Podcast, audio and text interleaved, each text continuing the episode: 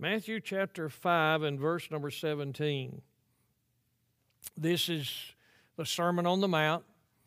Uh, he, Jesus has given the Beatitudes in the early part of the chapter, and he begins to move forward with some things, showing the spirituality of the law, not the letter of the law. And the Jews were trying to live by the letter, but not the spirit of the law. So in verse 17, think not that I'm come to destroy the law or the prophets. I am not come to destroy, but to fulfill. For verily I say unto you, till heaven and earth pass, one jot or one tittle shall in no wise pass from the law, till all be fulfilled. Where, whosoever therefore shall break one of these least commandments and shall teach men so, he shall be called the least in the kingdom of heaven. But whosoever shall do and teach them, the same shall be called great in the kingdom of heaven. For I say unto you that except your righteousness shall exceed the righteousness of the scribes and the Pharisees, ye shall in no case enter into the kingdom of heaven. Though different than the Jewish leaders, Jesus' teaching revealed the truth of the law in God's Word instead of the oddities that the Jewish people uh, leaders were, were into. Um, you know, it, it, I, am trying to remember. There was one little thing. If oh, you have a mama or a husband or a wife had left some kind of needle stuck in their shirt, and uh, they put it on on the Sabbath day, and they pulled that out, they'd committed a sin because they pulled the pin out of the that had been left in the cloth. Just silly stuff. That's what the Jews were were into. Uh, all the externals, nothing to do with their heart. And Jesus always taught in the heart and about the heart. But I want you to notice what he said there in verse number 18 till heaven and earth pass, one jot or one tittle shall in no wise pass from the law till all be fulfilled. Do you know how small a jot is? Do you know how small a tittle is. Well, I want to try to explain. Take your, your Bible, go back to the book of Psalms, and go to Psalm 119. Psalm 119.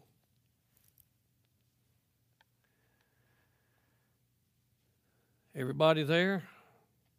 I hope it's broken down in eight verse sections, and above each eight verse section, you should see a Hebrew character and a word. So above verse 1, you have a kind of a funny looking character, and it says Aleph. Under, or, uh, under verse 8 and above verse 9, you have Bath. It's B E T H, but it's pronounced Bath. Everybody got that? Or if you don't have it, look on somebody else's Bible. Not every Bible puts that in there. Uh, I've got an Oxford, and it's in this one, and it was in the other one I looked at today. Verse 25 is where I want you to go to. My soul cleaveth unto the dust, quicken thou me according to thy word. Up above that, you see the Hebrew word daleth, D A L E T H. And next to that, you should see what looks like almost a seven, just a little line and then down. It's got a little turn on it and then straight down. How many y'all see that? All right. Now, go to verse 153. Verse 153. And above that, you should see what looks like what you just look like at verse 25. But if you will look real close, above verse 25, on the line across, it looks like a bump just a bump past the vertical piece. Do you see that? You have the horizontal piece, got a little squiggle, comes down, got just a bump sticking past where the vertical goes up and down. Now, back at verse 153, you don't have the bump. That's a tittle. That's a tittle. Now, a, a jot, what are we going to do with that? Look at verse 73. And you see jod or yod above that, and it's just a little small looking, almost like an apostrophe. This is the smallest of all the 22 Hebrew characters.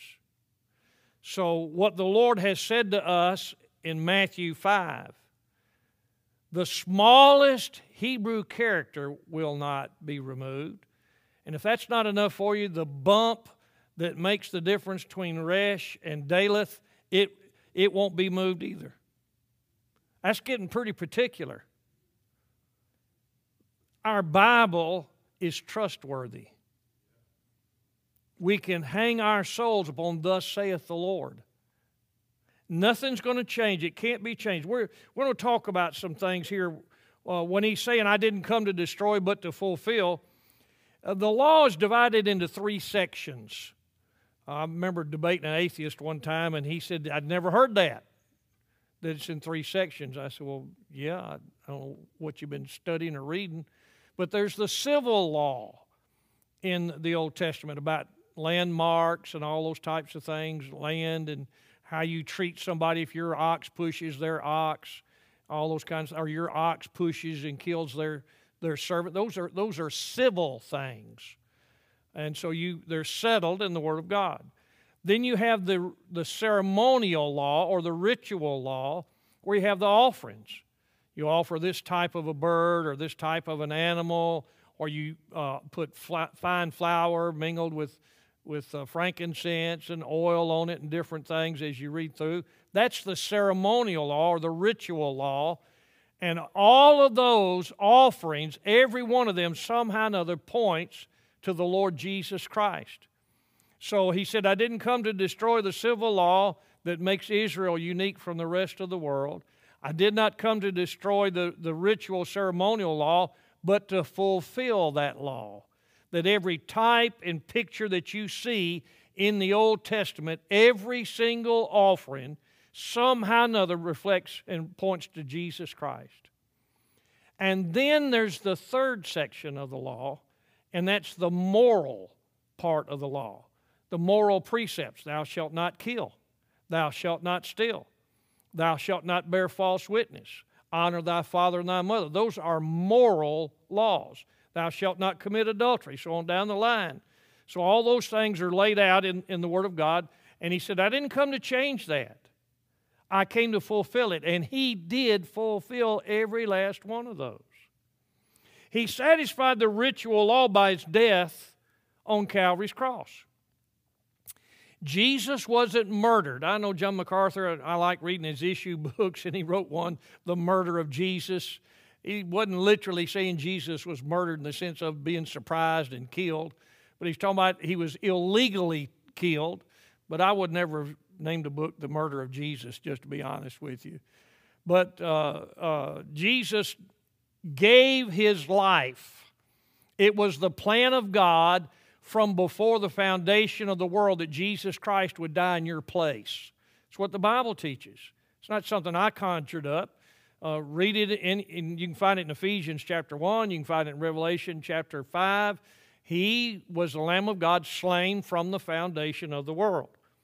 All offerings point to him. Look in the book of Hebrews, Hebrews chapter 10.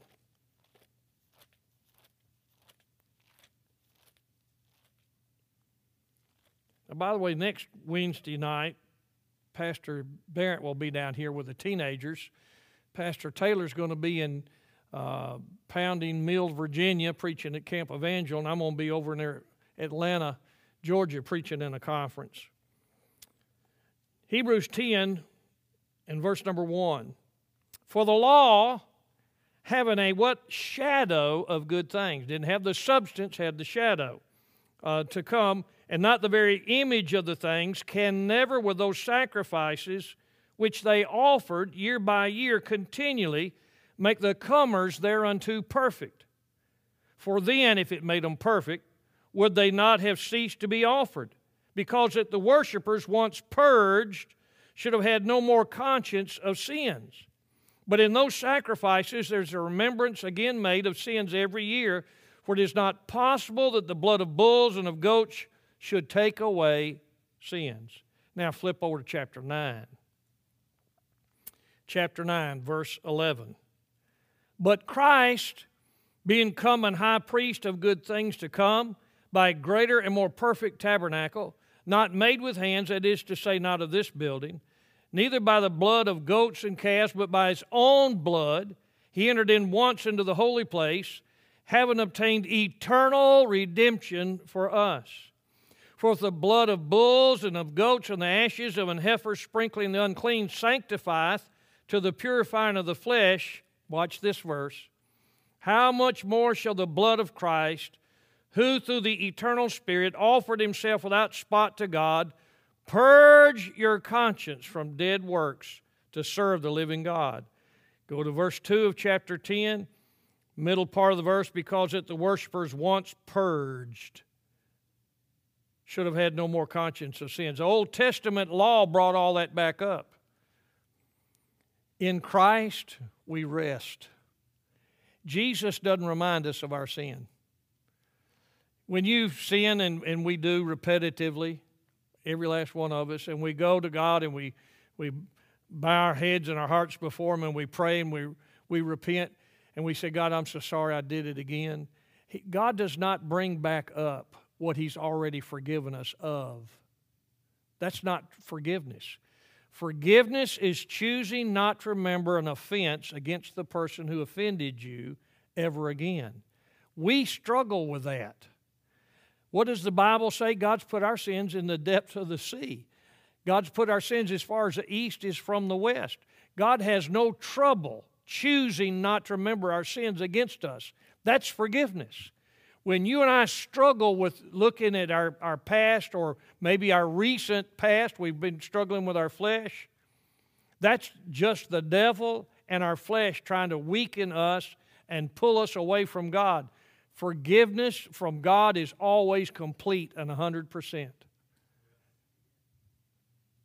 You don't get a coupon for 50% off grace. We only get 100%. Christ satisfied the ritual law. Christ satisfied the moral laws. How? By obeying uh, the law as a surety for his people. When you go through the Gospels, you find Jesus Christ following exactly what the, the law said to do. Uh, he, he did the right things. He established uh, the law, excuse me, in its fullest honor and authority. Let me read a little bit to you about those jots and tittles. You ready? Uh, this is by a rabbi, and he said, uh, you know, ancient.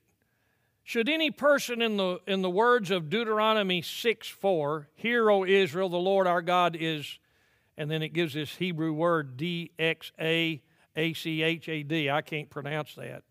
One Lord, if he changed the D in Daleth into an R, Resh, like we looked at, remember the little bump, just the bump, he would ruin the world. Why? Because in that case, the word would signify a strange or false God. So, Hear, O Israel, the Lord our God is one Lord, would be if just that bump were different. Hear, O Israel, the Lord our God is a strange God. Well, that's a big difference, isn't it? Should anyone, in the words of Exodus 34 14, thou shalt worship no other God, change Resh into Daleth, the other direction. He would ruin the world because the command would then run, Thou shalt not worship the only true God. Those jots and tittles are pretty important. Should anyone, in the words of Leviticus 22 32, neither shall ye profane my holy name, change the letter X into H, and that's chath into he, he would ruin the world. Why? Because the sense of the commandment would then be, Neither shall ye praise my holy name. Just that little bump. Should anyone, in the words of Psalm 150, verse 6, let everything that hath breath praise the Lord, change H into X, he would ruin the world because the, the command would then run let everything that hath breath profane the Lord. Should anyone, in the words of Jeremiah 5:10, they lied against the Lord, change bath into calf, and that's a, K, a B into a K, he would ruin the world. For then the words would run, they lied like God. Should anyone, in the words of Hosea chapter 5 verse 7, they've dealt treacherously against the Lord, change bath into calf, that's the other direction. He would ruin the world, for then the words would run, They have dealt treacherously like the Lord. Should anyone, in the words of 1 Samuel 2 2, there is a none holy as the Lord, change calf into bath, he would ruin the world. For then the words would mean there is no holiness in the Lord. But what did Jesus say? Won't be one jot and one tittle be removed. It's amazing, isn't it? The minutia, or maybe not that word, the, the min, minute changes that we're talking about would, could be very simple for a human to make. And yet God said, My words my words, Isaiah 59, verse 21, are not going anywhere. They won't, they're not going to pass away. They're not going to be erased. And Jesus said, won't be one jot or one tittle till everything's fulfilled. What a word of God we have. What a Bible. What a treasure we have. Holy Bible, book, divine, precious treasure. Thou art mine. Jesus came to fulfill the law, not to destroy it. Uh, look in Acts chapter 17. Acts chapter 17.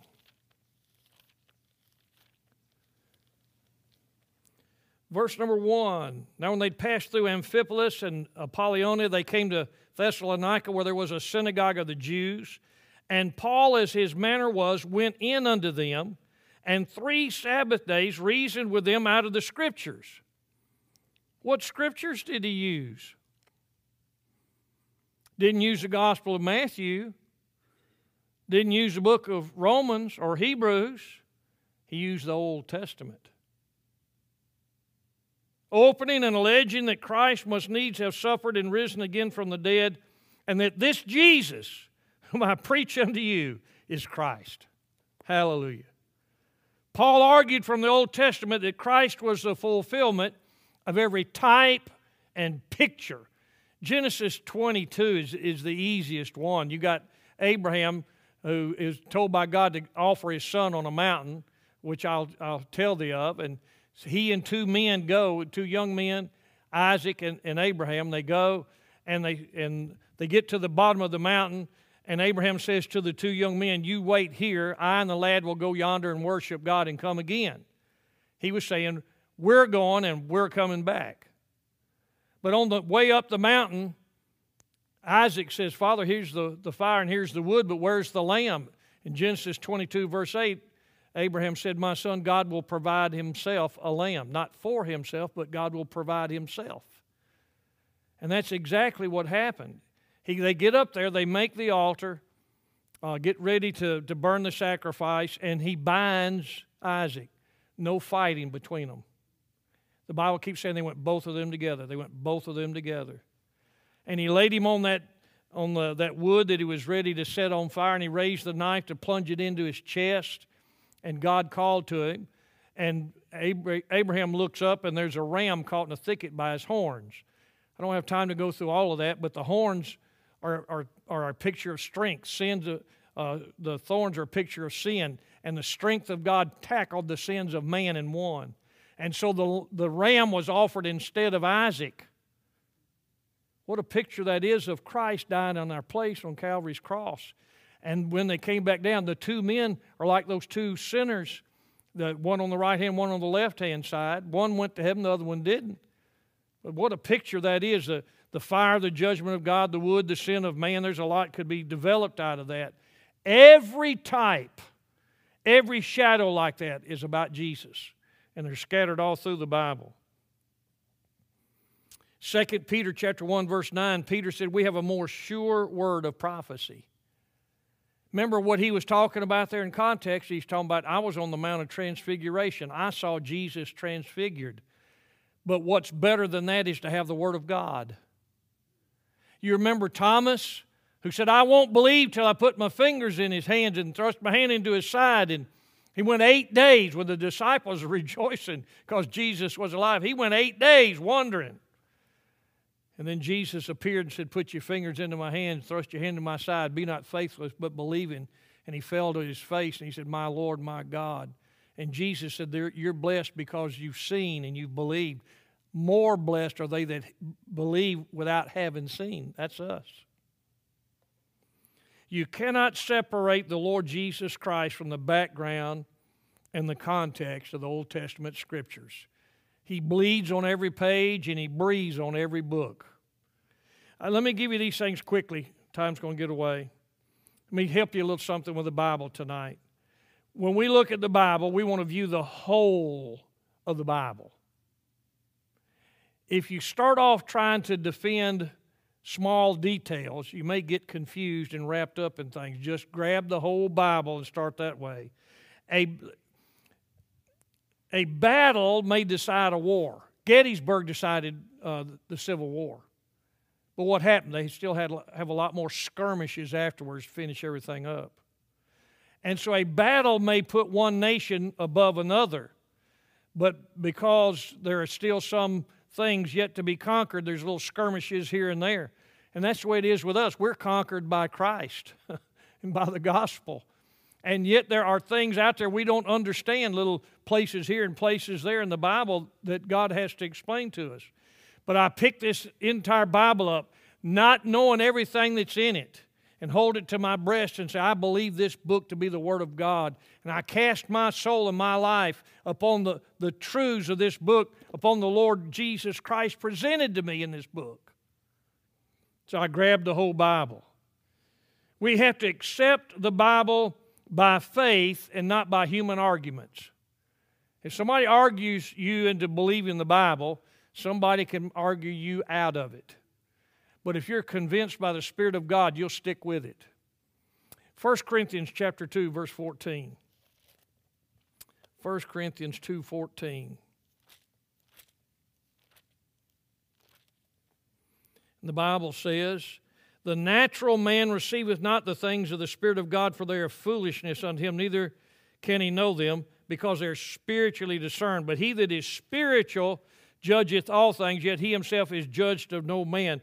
We accept the Word of God by faith. I believe the Bible's true, not because Dr. Sightler preached it, but I've experienced its truths in my own life. This is God's Word we want to accept it by faith. I don't have to have a proof. They don't have to find Noah's Ark for me. They don't have to find Pontius Pilate someplace or, you know, even all the scrolls and different things they found. They, I'm glad they found them. But my faith doesn't rest on them, it rests on the Word of God. I believe what this Bible says. I believe this to be the Word of God. Thirdly, the Bible is to be declared more than it is to be defended.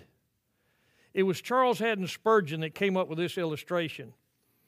He said, if there's a lion in a cage and somebody's attacking him and bothering him and probing him, you know, probing him, sticking him and poking him and all that kind of stuff, said you don't have to defend that lion, just open the door and let him defend himself. Open up the door and let her out. The Bible will defend itself more than we'll ever be able to defend it. That doesn't mean we shouldn't meet unbelievers in the realm of ideas and shouldn't write books and stuff, but that's not our ministry. Our ministry is to get the gospel to a lost and dying world. I was invited to debate a certain religious group here in town. They didn't like some articles I'd written in the newspaper about the second coming of Christ.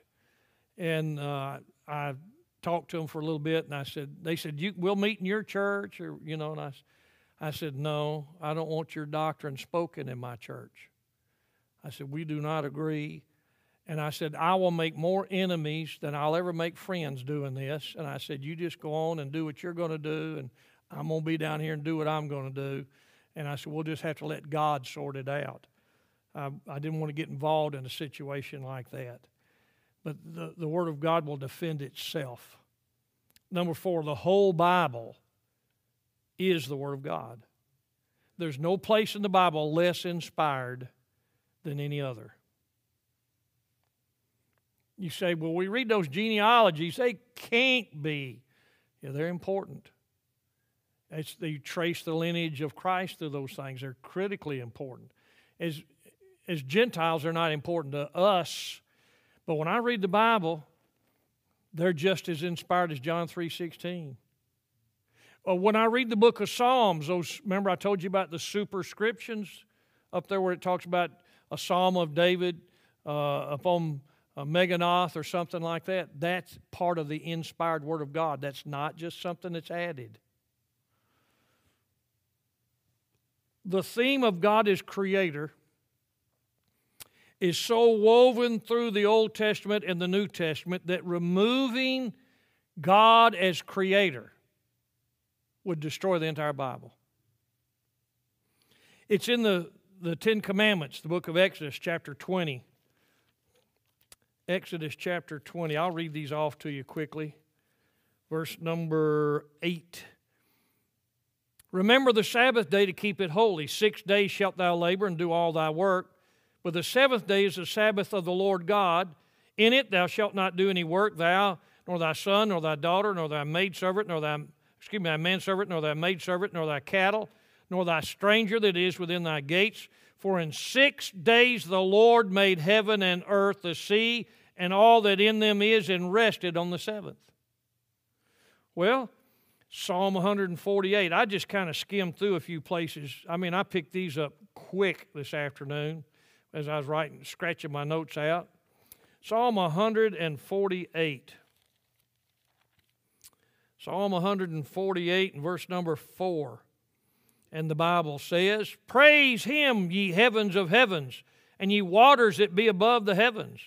Let them praise the name of the Lord, for he commanded, and they were created. He hath also established them forever and ever. He made a decree which shall not pass. Praise the Lord from the deep, ye dragons, and all the deep. Uh, uh, fire and hail and snow and all these things. He's talking about God creating it. Uh, the book of Acts, chapter number four. Here's a pattern you're going to find all through the book of Acts. Acts chapter number four. Verse number 23, when the New Testament saints were praying. Acts chapter 4 and verse 23. And being let go, they went to their own company and reported all that the chief priests and elders had said unto them. And when they heard that, they lifted up their voice to God with one accord. They're praying. And said, Lord, thou art God which hast made heaven and earth and the sea and all that in them is. Well, we're not done. Second Peter. Second Peter.